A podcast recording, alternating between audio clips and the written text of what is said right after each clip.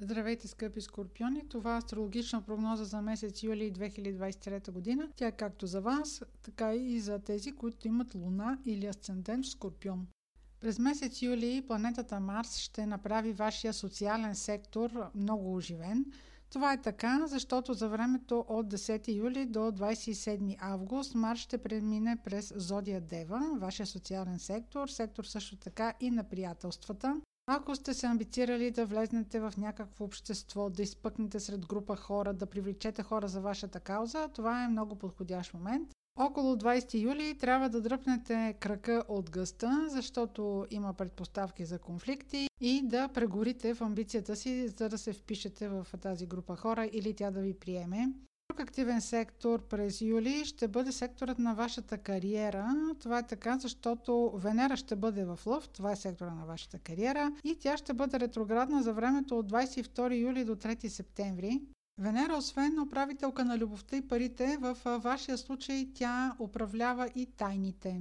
Обърнете внимание на три дати 2 юли, 9 август и 29 септември. Около тези дати около тези дати Венера ще направи провокативен аспект с планетата на изненадите Уран. Изненадите могат да дойдат и от вашия партньор, това може да доведе до ревизиране на вашите амбиции, на вашия статус или да разберете някаква тайна от своя партньор или за своя партньор, която да бъде не толкова приятна изненада. По-трезва преценка за ситуацията и за новините, които сте получили в този период, ще има след 5-10 октомври тази година.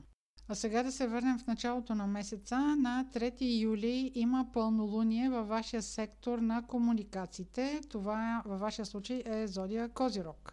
Когато има пълнолуние в съответния сектор, има някакво приключване или завършък, на някакъв план, на някакъв разговор в случая, защото това е сектор на комуникациите. Тук ще имате обратна връзка, примерно, ако имате някакво интервю за работа, ако примерно сте кандидатствали някъде, ако имате презентация, ще знаете какво впечатление сте оставили в групата, пред която сте презентирали. Ако примерно се занимавате с писане, може да финализирате това, което пишете. Моментът е добър за финализиране на формалности, на документи, ако събирате такива.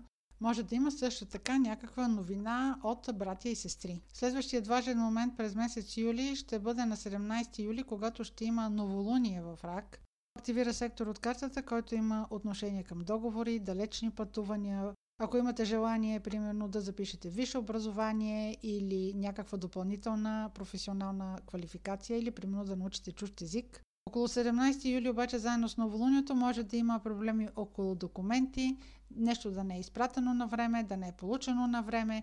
Ако подписвате договор, имайте предвид, че около 17 юли не е препоръчително да се подписва договор, защото Меркурий и Юпитер, които отговарят за подписването на договори, за формалности, за легализиране, са в напрегнат аспект. И само седмица след това има предпоставки за някакви изненади около тези формализации и тези подписвания.